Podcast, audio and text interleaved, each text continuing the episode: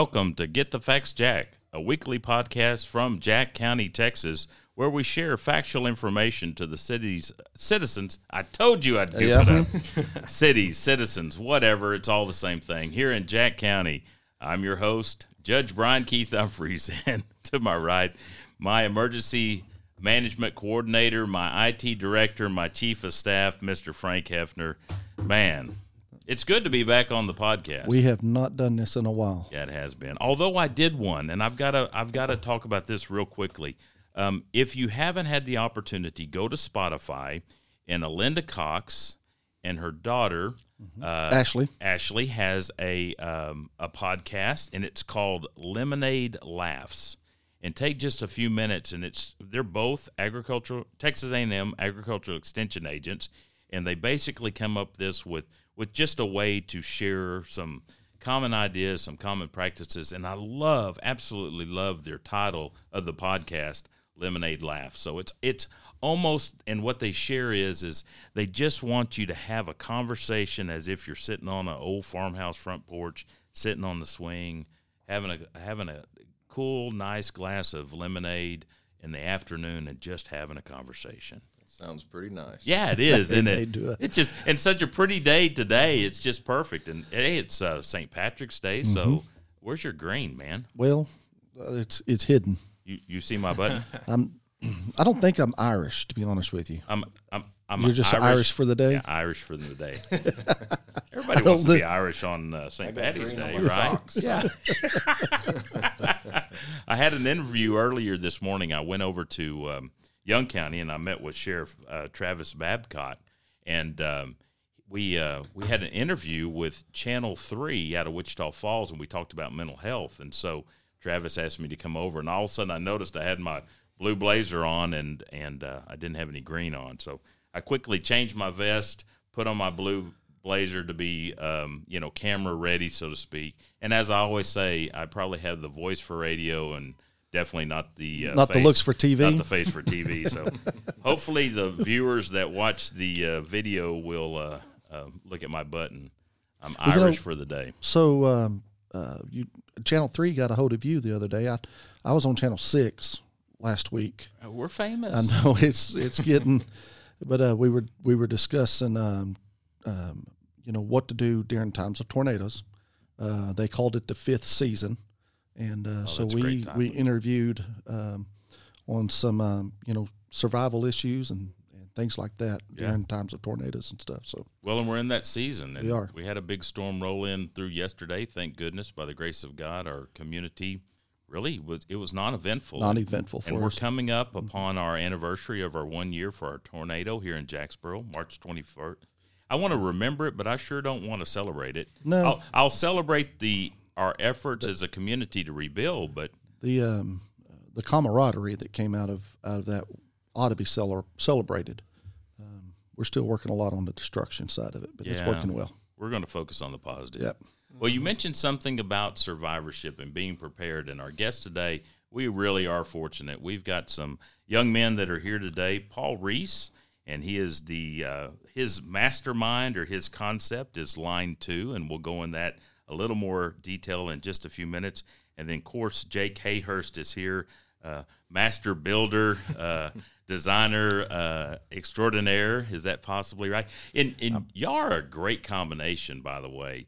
I think uh, Paul, you have a lot of the creative side of of. It seems to be they give you a lot of credit for some of the creativity part of their of their home building and their home designs. There's a lot, a lot of that of goes to to you. that. So Well, it's a team effort, and Jake always. The thing about our company is, if anybody gives somebody a compliment, 100% of the people will say, "No, it's it's that guy." We're very good at not accepting compliments. uh, that's okay. That's all right. That's uh, that's team building, and that's what it's Yep. all about. So, and it does. It makes it. It takes everybody to That's right. to make a concept or an idea work, and so and we've got the the most amazing team. I think there's 12 guys at Hayhurst Brothers, and the the camaraderie that we have is is unparalleled, and the humility and just the desire everybody has as a as a unit um, is is amazing, and we're very blessed for that. It really is, and I love the the way. I guess Frank and I are kind of the same Yeah. way. I'd much rather, you know, we we travel as a team most everywhere we go, and we we do a lot of meetings together. And what I always find myself doing is, is you know, we always have to stand up and introduce ourselves. And what I what I do is, is I end up saying, "Oh well, I'm Keith Humphreys, blah blah blah," and I said, "But this guy is Frank Hefner, and this is the guy you really need to meet." And by gosh, he goes with me everywhere, and he's my chief of staff, and I I. I, he's my um, I call him my wise counsel, and and it goes back to some of your concept. You mentioned that there's 12 individuals that work, uh, you know, as you build homes or design and the whole concept, but you've surrounded yourself with people as wise counsel. And they basically, and w- when you surround yourself with those positive people that are like minded, it's amazing the great things that you can, that, that come from that energy. Oh, you're exactly right. I, I mean, I'm, I'm a huge advocate of, of surrounding your, yourself with a positive, like-minded core of people. And you know, as far as that goes, it's it's all boats rise with the tide. And if you've got uh, a band of people that are positive and that have that that same outlook, it's it's an infection almost. You know, it it um, it uh, causes people to want to be a part of it, and it and it just grows. It's, It really does. It's a it's a the idea um, works. It does. It really does. And then it causes them to want to take it to the next level. It's it's very contagious. So, Paul, interesting uh, concept. So, one of the things that we definitely want to make our listeners aware of is your mastermind. Your concept is called Line Two, and so uh, give us a little bit of a history. Tell us how you came up with this concept tell it what it's all about and then our listeners we have a special uh, opportunity to be a part of it on march 25th now that's coming up pretty quick and you need to uh, make arrangements and and uh, you know let us know that you're interested in coming but uh, we'll we'll talk about that in a little bit. But paul just kind of give us an idea of, of the concept of line two. Yes, sir.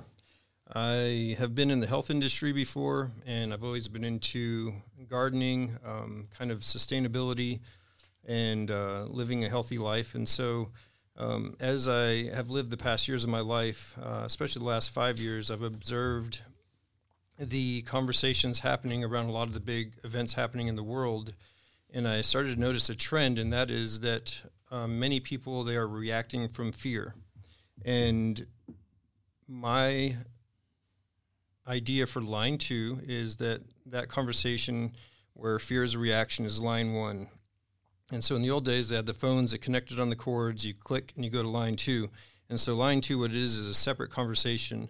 And the conversation um, is going to be proactive solutions. It's going to be education, um, preparedness for unexpected events. So instead of a reaction of fear, it's like, well, let's just prepare for the worst case scenario. Pray it doesn't happen, but if it does, then we're prepared. yeah And so I've brought on last year, I had three events uh, and amazing experts uh, talking on a multitude of subjects and uh, had kids there, which kids are the foundation for our entire nation right now moving forward. So if we can get this kind of information into their minds and make it interactive to where it's fun for them, uh, that's a building block for our community and our nation. And these speakers, they'll talk on anything from sustainability, animal husbandry, uh, permaculture, alternative investments, protecting families, gun safety, knowing your neighbor, uh, producers, local producers. And my ultimate goal with it is basically education and preparation for unexpected events for uh, families. Yeah, and I've been a part of all all three. I've come to all three of the ones that Paul's had previously, and and it's been paramount for me and my family. Which you know, I think what's so great about this is, to Paul's point, is the education and information. The the the generation that knows all of this stuff that that is at line two is very rapidly disappearing. Yeah, And they are. Have, mm-hmm. you know, people have not wanted because of technology and how much things have changed. People have not wanted really to be a part of this information as much as that next generation has wanted to pass that on. People have been too busy. There's been Correct. too much going on.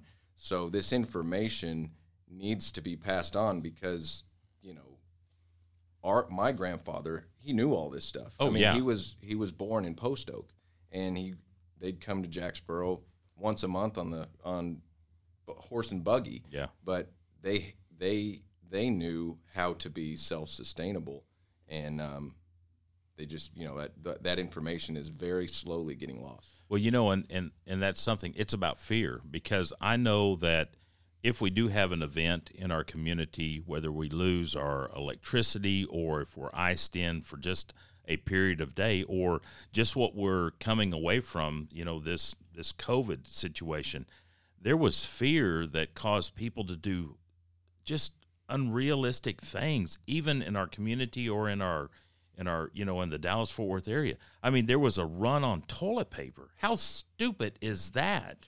But it was a real deal. Oh, and yeah. then and then that fear and it was that lack of preparation. Paul, seriously, I bet you in my house, of course, you know, we live rural and we have a water well, but it requires electricity.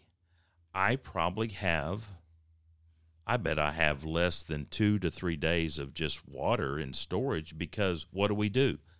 We go to Dollar General. I- If we need something, my wife will call and say, Hey, what do you want for dinner tonight? Well, I'll pick something up, I'll run by. So we have come so dependent upon that convenience of just running to the grocery store and not. Uh, our, our generation, uh, our parents had, I know growing up, in our in our pantry we had at least canned goods to where ah you could live forever on some of the canned goods Oh yeah. right Oh yeah. And i mean those are things and i can remember my grandparents we would actually can and we would prepare for that or if we had a, a great harvest in, of okra or tomatoes or something we we did stuff to prepare for that or for the wintertime or for the next couple of years and and then going back to a community concept we shared that stuff. If I had right. an abundance of squash, then we would share it with our neighbors that had green beans or whatever, and it's that that is lost, and it is that generation, as you said, uh, is is dying. And, And it, it goes back to what you were talking about earlier and what, what we kind of discussed, and that's community and having knowing knowing your community and having relationships with your community. I mean, we've got we're incredibly blessed out where we're at. We've got know, probably 20 families that all commune together and just hang out hey, I need some eggs or like you were saying if if you've got extra okra or whatever it is. Sure. If you need something, you just dial up and I send someone down on the Ranger, my daughter or my or me or my wife or somebody runs down to Paul's house and Yeah. gets eggs or whatever it is that you need. Exactly. Yeah. Nowadays, you know, the the old expression we used to go next door to borrow a cup of sugar. Sugar. You know, now we just we run to town. But where we live, and I know you are probably in the same situation, Frank. You're the same way. Right. Uh, going to town is 15, 20 miles, and I mean it's at least an hour and a half to two hour event. So. I don't know. Paul, go into a little more details of some of your guests. I'm going to read over these people as Austin Mago, uh, Philip, Le- Philip Liebel, and that name may sound familiar to you because Philip was on Alone, Yes, sir. and he was a contestant, and he survived the wilderness for, I mean, it's it's a extended period of time. How many months is, is it? Weeks, months?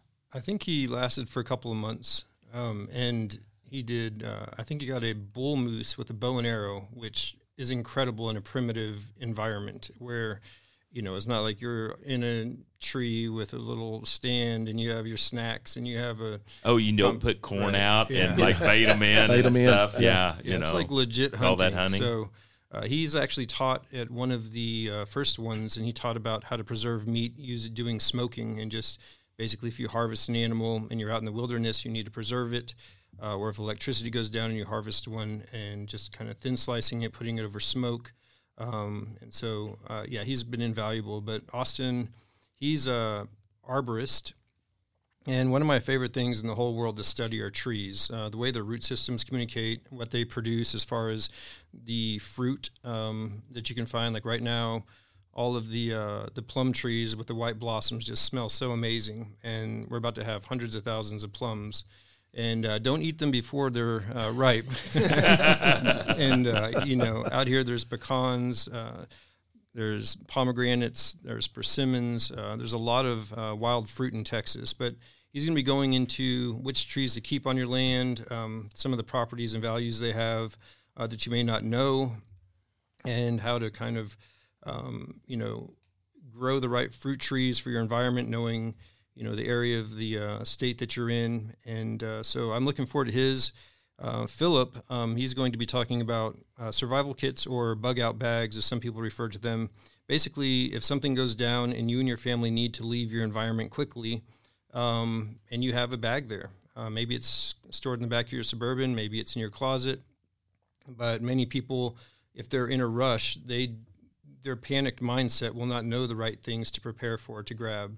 And so he's going to educate people on how to prepare for those situations and how to do it uh, minimally. And then if you're wanting to spend more money, how to go beyond that. But I'm looking forward to that one.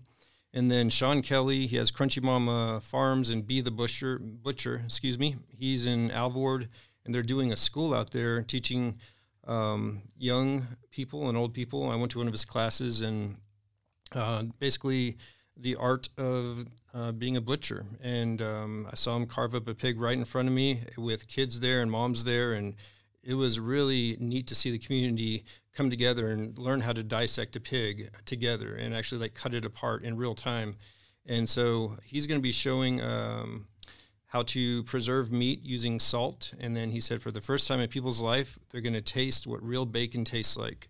and so he's working with a farmer who lives next door to him, and they're going to be using uh, the meat from animals they've harvested this uh, next week. And there's going to be a farm to table lunch that's going to be delicious.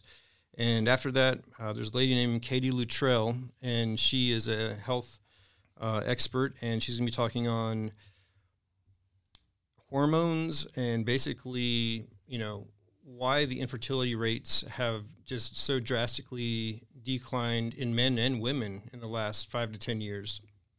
And that goes from our clothing to our food, our environment, uh, electronics, sleep patterns. Uh, she goes into all of that, and she's really passionate about women's hormones as well. And a lot of the things that are in our environment, um, both externally and internally, uh, really affect the hormones uh, for women. So I like to try to balance it with men and women speakers so that women aren't just bored. You bet. Then, Absolutely. Yeah. So it's it's been good. then my friend uh, Jimmy Bell, he was a uh, recon Marine for eight years in Afghanistan. Stayed there for eight years straight. He's a Tier One trainer. Um, he teaches gun safety courses uh, for families, communities. Um, for young people, and he's a leader in the town of Hico, where I used to live. He's a fireman there, um, and he's uh, has a lot of wisdom. And what he's going to be doing is a debrief on the last two years and what we experienced as a nation, and how to understand how to process any future events that happen in a similar way to stop kind of the mind virus, the contagion uh, from happening. And he um, he and I had a very deep conversation, and he almost didn't want to do it. And I, I said, Jimmy, like, why aren't you wanting to do this? He said, Paul, I've taught thousands of hours of classes. I can teach special forces classes all day long. He's like, there's something so deep and personal about what happened in my community with people I love and the division that it created that I had to understand it. And he said, usually I'm neutral.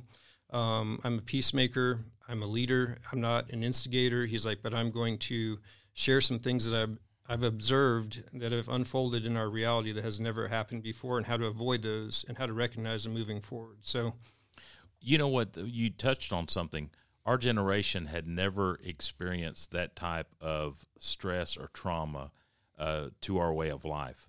You know, now our past generations had. They had been through uh, either war or fear of war and really, our generation has really had a pretty easy go of it. A pretty and and that pandemic was fear based. It just it did it. It was one of the most div- divisive things I think I've ever experienced, and we had no idea had to how to even deal with it. And so I really I'm interested in that because it's like we need to learn from from what we experienced and prepare ourselves mentally and physically for to make sure that doesn't happen again. And so we were we were front line on it. We we were, and um, you know we I'll just say this we we are probably um, in in our society as we sit here today amongst our generation.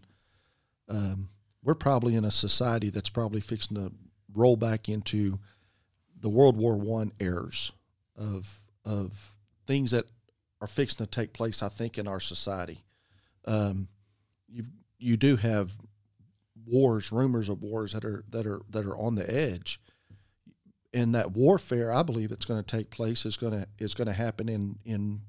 You're going to have to learn how to be a survivalist, um, because I, I believe it is going to affect our electronics. Um, I mean, that's if you're gonna if you're gonna stop one country from another country, the best way to do that is shut down their. Their electrodes that's going on, and and it- people that people that do not understand this type of survival method, um, you're going to be you're going to be behind the eight Yeah, ball you're going to be You're panicking. exactly right. you know and it's you know you talk about being in the health industry it, it reminded me of you know um, as an emt one of the first things you learn in in health is is when there's a when there's an incident that happens in someone's life the first thing that kicks in is either the the fight or the flight you know? And so typically your your body will automatically go to that fight mode. And so you start learning how to how to survive in ways that you thought you could never ever survive before. And uh, but your your body's designed for that if you'll just let it and and it'll teach you a little bit. Yeah, talking about electronics, I think the the scariest part of that is how dependent we have become. have. on cell phones, Oh, on sure. computers, on. I mean, people can't read a map anymore. I mean, I make sure my daughter knows how to read a map. I mean, you just think through if if to your point, if they um, if something happens to our electronics, um, our society is in trouble because we Yes, are sir. fully dependent on that. Well, and and there's a our younger generation doesn't even know how to have a conversation with with their peers in the same room. Yeah. Because they're so focused upon texting and being nonverbal, they don't know how to express themselves. You're exactly right, and then I see it in in you know young married couples. You know, you go out to eat, and you've got two nice looking people that are sitting there eating dinner together, and they're both staring at their phones, and it's there's not there. We've lost that ability to communicate because we've been so like trained and mesmerized by this electronic cell phone. Yeah.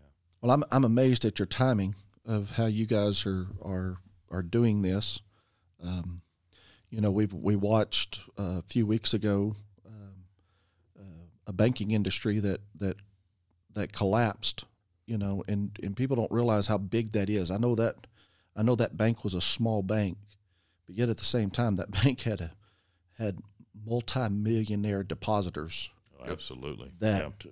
that if they didn't if something didn't happen there the, the, your the rest of that was going to be just a domino effect down the road but um in that in that regards that that raised an effort to show you how big that how your financial system can collapse Oh, you're exactly and right. and then once that collapse, there's no going to the grocery stores. You're, you're either going to have to either hopefully you have something stocked up at the house, Yep. or you're going to have to grow it or Yeah, go right. get it That's exactly or, right. or do something. And and we're seeing that with inflation and everything else that's going on. Yeah, that's so the, it's the banking it's thing's huge. a big deal for sure. I know it makes me think about "It's a Wonderful Life." You know, I mean, you had that Right. rush on the bank, and you know, people are thinking, "Well, I, my bank's FDIC, you know, it's it's covered and this and that," but the amount of money that is covered under FDIC doesn't even come close to what would actually need to be paid out. I mean, it's it's not even in the same realm. right. Correct. It's, Yeah. So it's a it's a real deal. And the sure. terminology "too big to fail" is a false misconception. That's It exactly is, right. and, and and it's very possible. And we did experience that. So, Paul, I'm mm-hmm. I'm really excited about the concept of your your farm to plate idea, and and I got to share this opportunity. And Jake, we talked about it earlier. I had the opportunity, me and my wife, to come and we we had a dinner created by a chef and a time of community and a time of networking and fellowship. And I had the opportunity to sit across the table uh, from Sean and his wife, and I learned. You know, at the very first, I heard their story. They're they're from the Metroplex, from the Keller area, or from you know that uh, Alliance area, and then and they're very educated. I mean, they had they had they had big big jobs, corporate jobs, and um, I think corporate promotion, if I'm not mistaken, or something like that. And then they, I asked them, I said, well, why did you choose Alvord? And they wanted to raise their family and educate their family and others. They found that many of their peers, their their friends, during this time over the last couple of years, um, they they realized it was time for a change, and so um, I thought butchering and teaching butcher classes was a very unique concept, and it really kind of drew my attention because we raise sheep, and so obviously your byproduct, a lamb, is a a, a high end delicacy meat, and you know most people uh, you need to have a butcher, uh, somebody that you could go to to where they would do that, and and that the quality of the meat when you go from a producer to a butcher to your plate is so much higher quality. And then we talked about how we've lost flavor in our foods over all this genetic modification, whatever we want to call it. Um, you know, but tell us a little bit about how the uh, your relationship with Sean and his family, and and the concept of of knowing how to preserve the meat. And Paul actually will talk about it as well. Talk about that for just a little bit about um, about going back to what um, what our grandparents took for granted and how important that is that sustainability. Yes, sir. Uh, so I was raised. Um, I've moved 46 times in my life. Uh, Dad was in the military, so he was a really good recruiter. He's also drill instructor, so we just moved anytime recruitment was low. But I was raised without a television. My parents uh, let us read books, so I'd consume two to three books a day and there's a series called uh, Foxfire. Have you heard of those? I have, yeah. Yes, mm-hmm. and so if there's any family out there and you have kiddos and you're wanting to educate your family on how to survive, go buy the Foxfire books from a used bookstore and read all of them and with your kids. It's fascinating how people relied on community. They raised their own animals. They knew how to hunt. They knew how to trap. They knew how to forage. They knew how to store vegetables in sand and in the ground. They knew all of those things. They knew how to build a wagon wheel, you know, out of oh, a yeah. log. So yeah things that nobody could do anymore. And so, um, whenever I did uh, the first, uh, the second line two actually a tornado hit. Um, Julian is a guy who does uh, no-till market gardening. He teaches about that. He's a fireman, and he has uh, amazing gift uh, for growing food. And a tornado hit right near his house and messed up part of it, and so he was unable to speak. And I had contacted Sean just to attend and whenever I was uh, talking with Sean, I was like, man, yeah, it sounds like you know what you're talking about. I was yeah. like, we are, yes, just the day before the event, I had a speaker cancel because a tornado hit his house. So I was like, would you like to present?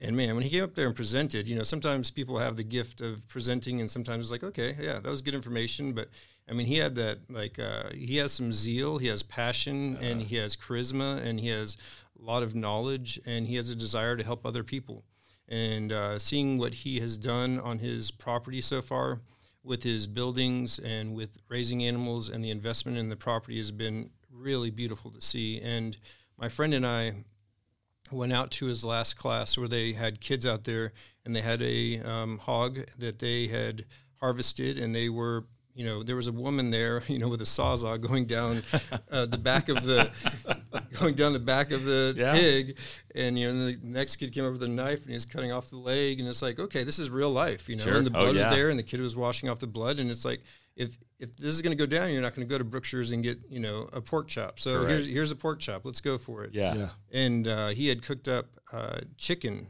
Uh, he'd roasted chicken, and you know I haven't eaten chicken from a local chicken in probably two to three years, and I'd been going, you know, to Kroger's or HEB or something, and the chicken there is all right, but when I tasted that chicken, there was something different about it. Yeah, I mean, it was like so good uh, compared to even like a fairly good brand at Kroger, and so yeah, any of the um, things that we can do to get back to the land to we're actually growing on our property and supplying our neighbors that's a major part of line two as well and it's I've had a clearer vision with how it can grow in America because this is not just you know in our area alone is going to experience something. If if something happens in America, America is going to experience it. So I've already had two leaders step forward.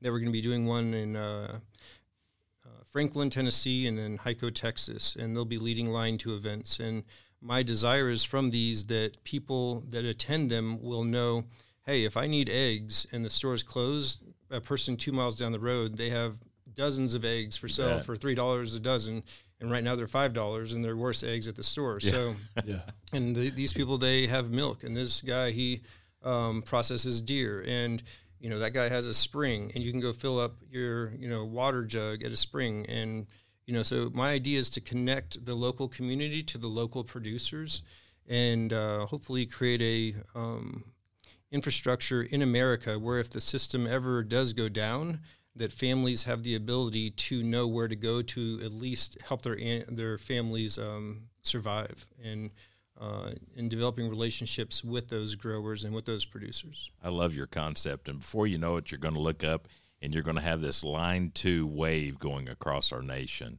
And I think the timing is just absolutely perfect. And so I love your concept of community. And and Jake, you had mentioned that uh, you and your brothers, the twelve of you, the the ones that are associated with your uh, with your home builders, um, you know, you used the term uh, a community builder. So tell us a little bit about um, kind of the type of home, your vision, what Hayhurst really stands for, but then also bring out um, the concept of being a community builder with that. Yeah, I think for for us, the most important thing is is community and family. You know, we grew up. Um, there was six of us, five boys and one girl, um, and my mom always made us eat breakfast around the table, and we ate dinner around the table.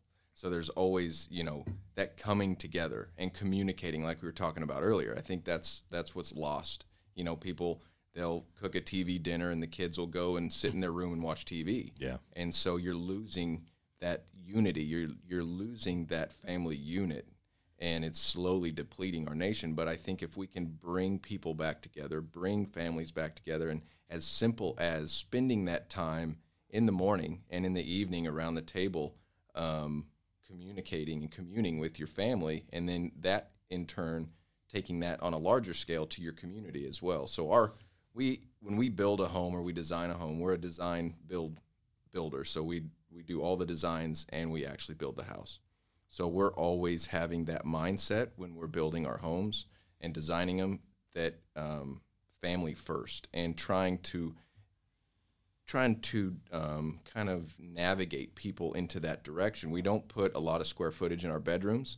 Um, we put the majority of the square footage into the living spaces of the homes, the, the dining room, the kitchen, mm-hmm the living area, the outdoor living, you know, yeah. nice big porches. Um, we get a lot of our inspiration from the mid-century movement, that post-war movement, um, where architects were looking at bringing families together in this same aspect of um, building homes that are efficient and building homes that um, let a lot of natural light in. So we put a lot of windows on, into our home, so you don't have to turn the lights on during the day just kind of thinking through utilizing all the space as much as possible as opposed to having a lot of dead space, you know, secondary family rooms and dining rooms that don't ever get used. You know, you're paying um, to heat and cool those spaces, and most of the time they just have a table sitting in them that never, you know, no one ever uses it. You sit and you commune in the breakfast bar or around the kitchen, or if you have a nice big open concept, then you don't have those rooms that are just dead space. Yeah, that separation. You know, yeah. I can remember whenever we would come home, um, especially when the kids were younger. I have three kids, and we'd come home and everybody would just grab something and they would go to their designated room because each one had a TV set and a um, a recording device. You know how they could record their shows. Mm-hmm. And then I looked and I thought, oh, this is great. We'd got the kids a TV and we got them a recording device. And then what I noticed was is very quickly we had no sense of family. I mean, mm-hmm. We would come together and it'd be like, okay, Sunday after church, we're going to sit down and have a meal. They didn't. They didn't know. The kids didn't. It and it's my fault. I the kids didn't know how to have a conversation or to. They would eat their meal quickly because my wife would take the time to prepare it, but they would eat it because they wanted to go back into their rooms where they could go do what they wanted to do. And um, it it very quickly just was alarming to me that we as a family, yeah, we're uh, that's not a family. Family is spending time together, having conversations. Paul, to your point, reading books or discussing about what you read or educating each other. And so, Absolutely. to me, that is, I, I'm glad to see that there is a, a sense of urgency to bring that back because if if we're going to keep our families together, then that communication and that bonding is what is so critical, and and we've lost that over the years. Yeah, we I, have. I totally agree. I think you know um, we tell w- within our company. I tell all the men that Hayhurst Brothers comes way down the li- list when it comes to being a husband and a father because those are the two things as men we are called first and foremost to be as a husband and a father. Correct. And so I think one of the major problems within our nation is the lack of fatherhood. You know, there's the the amount of broken homes is is unparalleled. I mean, the numbers are staggering as far as every 10 years, every decade it just gets worse and worse and worse. agree. And then, you know, you've got that next generation. They they grew up in a broken home. They're like, "Well, I'm why do I need to get married?" You Yeah, know? they And see so- no value in yeah. it. But um, the the fact of the, the importance of, of being a father and being, being a husband within the home is, is the most important thing as that that as far as I feel my calling is to do as a man. I agree. We had this conversation last week, and I'm going to bring y'all into this conversation. And so I told um, I told Frank, I said, you know, I said, being a judge, I see a lot of things. I see a lot of people when they're probably not at their best.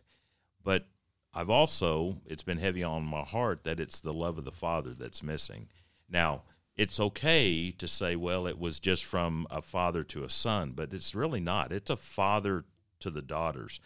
99.9% of all the issues is because those individuals do not have that relationship or the love of the Father.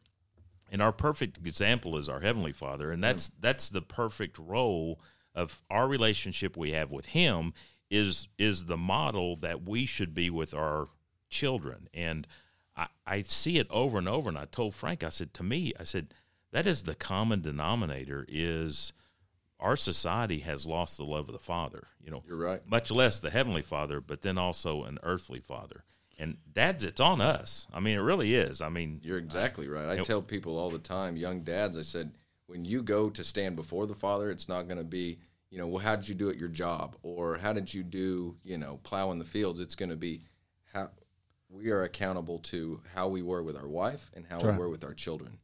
And um, that's the most important thing. I agree. And so, uh, going back to it, that's that's what we are passionate about. And again, community building. What Paul is doing, you know, I think it's important. You know, it's not a doom and gloom thing. It's No. a, a guy I listen to. He always says, helping you live that better life if times get tough, or even if they don't. So these things that Paul are impl- that Paul's implementing with line two, and all these things we've been talking about, it's only going to bring your life fulfillment and and joy and excitement and um, and be fulfilling, even if times don't get tough. But if they do, then you're ready for it. then it. you're ready. Right. You're prepared for it. Yeah. And I'm going to tell you, I can't wait for the lunch. Every time I've had the opportunity to share a meal with y'all in whatever form it is, it is the most amazing experience. This will be the third time because I had the first, the dining on Halsell Street, That's right. which to me was phenomenal. I, it was probably the coolest experience to be downtown Bridgeport, where the, the place is lined with two lines of tables. And my first thing, my wife, as we pulled up, uh, you know, always talking and stuff, my wife said, Oh, well, you'll probably know everybody here, and I'll never see you again the rest of the night. And I did not know anybody other than y'all who invited us. And then by the end of the night, I had the opportunity, and with my wife, we we socialized, we networked, we talked, and everybody was from outside of our community coming in. No different than whenever we came together uh, for a dinner just a couple of months ago. It, Paul, it was at your home too, wasn't it? Yes, sir. Uh, Paul has an incredible home, uh, and the top deck is nothing but a um, an outdoor living area. Is that the right way to say it? That's correct. It's on top of a second story, and it's a you know a deck with tracks and wraparound metal and uh, two flights of stairs to get up there, and it's got close to a 70 mile view. Uh, you can see kind of the wind turbines in Jacksboro and Decatur. So uh, maybe close to closer to 60, but Yeah. yeah, it's beautiful. It's gorgeous. And we have some of the most beautiful sunsets. Oh man, without question. Of anywhere in the world. Yeah, I don't want to say that too loud because everybody will want to come and enjoy. But I'm telling you, I've traveled the world, and for whatever reason, I'm I'm sure it's the dust in Lubbock, is what the West Texas guys will tell us. But it is it is it is more beautiful than a sunset in Hawaii. I mean, it truly is Yep. because you see colors, and I mean, uh, going back to what we're talking about, sometimes that's the most important part of my day is is you just go and you sit and you just enjoy it with your spouse or with your kids and you show them that hey um, just four or five minutes of watching the sun set and the colors change on the horizon is one of the most calming and peaceful things. And then i find myself usually we have a, a campfire or bonfire going on and we usually start communicating. We start talking hey what happened this day? And it's a time to decompress and share with the positives and the negatives that you've experienced that day. And so kind of a letdown. So i love jack county sunsets. I, Oh, man. that's money makers for me so right. but anyway paul tell us a little bit how you can get involved with line two tell us about the dates i know it's coming up quickly so and then making sure that um, they rsvp and let them know that you're coming and uh, and about the meal Okay. So uh, if you're on Instagram or Facebook, uh, my name is Paul Risse, P A U L R I S S E. You can send me a message there. My phone number is 940 577 9002. You can call or text me. The cost is $75 per person, and kids 10 and under are free. If it's a teenager who eats a lot, they're going to cover the cost of the meal. Uh, Got to do it. Um, my wife, I hosted three of these events last year, and I made a slight loss on each one, which took away for her desire for me to continue doing them. So I've raised the price to seventy-five dollars, and that covers I pay the speakers and I pay for the meal and porta potties and uh, you know the, the drinks and everything. So I have to add that this that Paul's passion is second to none, and this is not anything he's doing to make money. It's truly, he, it's barely covering his costs, and it's truly to get this this message out and to Sure. to expand the community and bring people together. And the meal will be incredible. It'll it- Oh, yeah. that'll kind of be like the the pinnacle of the day. It'll be the Oh, yeah. to me it'll be one of the highest points. So Yes, sir. I'm looking forward to that. Yes, sir. And also, um, my desire is for people to be there. And so, if you're listening to this and you have a family and finances are hard right now, mm, reach out to me um, and we'll make something work. If that means you come and volunteer and help clean up that day or come the day before and help set up, uh, we want your family to be there. We want people to be educated. Um, so, don't let me saying that the cost is $75 hinder you. Just reach out to me and we'll figure something out. Where's it going to be located? Where's the presentation going to be? It's going to be at my property. The address is 451 Southwind Road, Bridgeport, Texas 76426.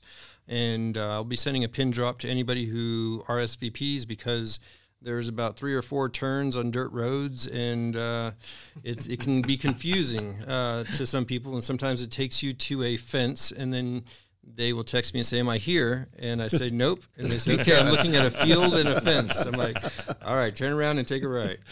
Um, so because it's kind of out in the country, some of the maps uh, have a hard time navigating that terrain, but it's getting better and better. And if anyone has any, I'll also do written directions. I can text people. Excellent. Perfect. Very much I'm so. sure this audience is used to the Jack County roads because this is Jack County. It's a Bridgeport address, but Yeah, Jack County. It So- is, and it, geographically, it's in the southeast portion of our county, just kind of off 199, east of the power plants. Yep. Is that a fair way That's to say right. it? Yep. On top of Armstrong Mountain. Oh, it. that's a great. exactly. Yeah, that's exactly right. So that's good. Jake, tell us a little bit more about your um, the building, or wrap it up, and kind of what's some of your projects that you're working on. I know I got to share. I'm going to have a Hayhurst Brothers house right next door to me. so uh, my my closest neighbors will own a Hayhurst Brothers home. Yeah, we're really excited excited, about about, that. that project. That that is they've got a view that's second to none. I mean, it's beautiful up there. We're we're building several homes right now uh, in Jack County. Um, we just finished one out out on Coca Cola Ranch Road, and uh, I'll tell you what, there is some beautiful country out here. I mean, it's Isn't it just it gorgeous? just surprises you. Yeah, it really And, does. Um, but yeah, we've got uh, quite a few projects going on. We're we're very blessed. I know the times have been a little bit um, iffy with interest rates and all the things that have been going on, but we have been very blessed, and we have um, a lot of projects going on. And uh, I'm just super thankful that you brought us on and were able to come and communicate and talk about the things we've been able to talk about. Yeah, very much so. True craftsman.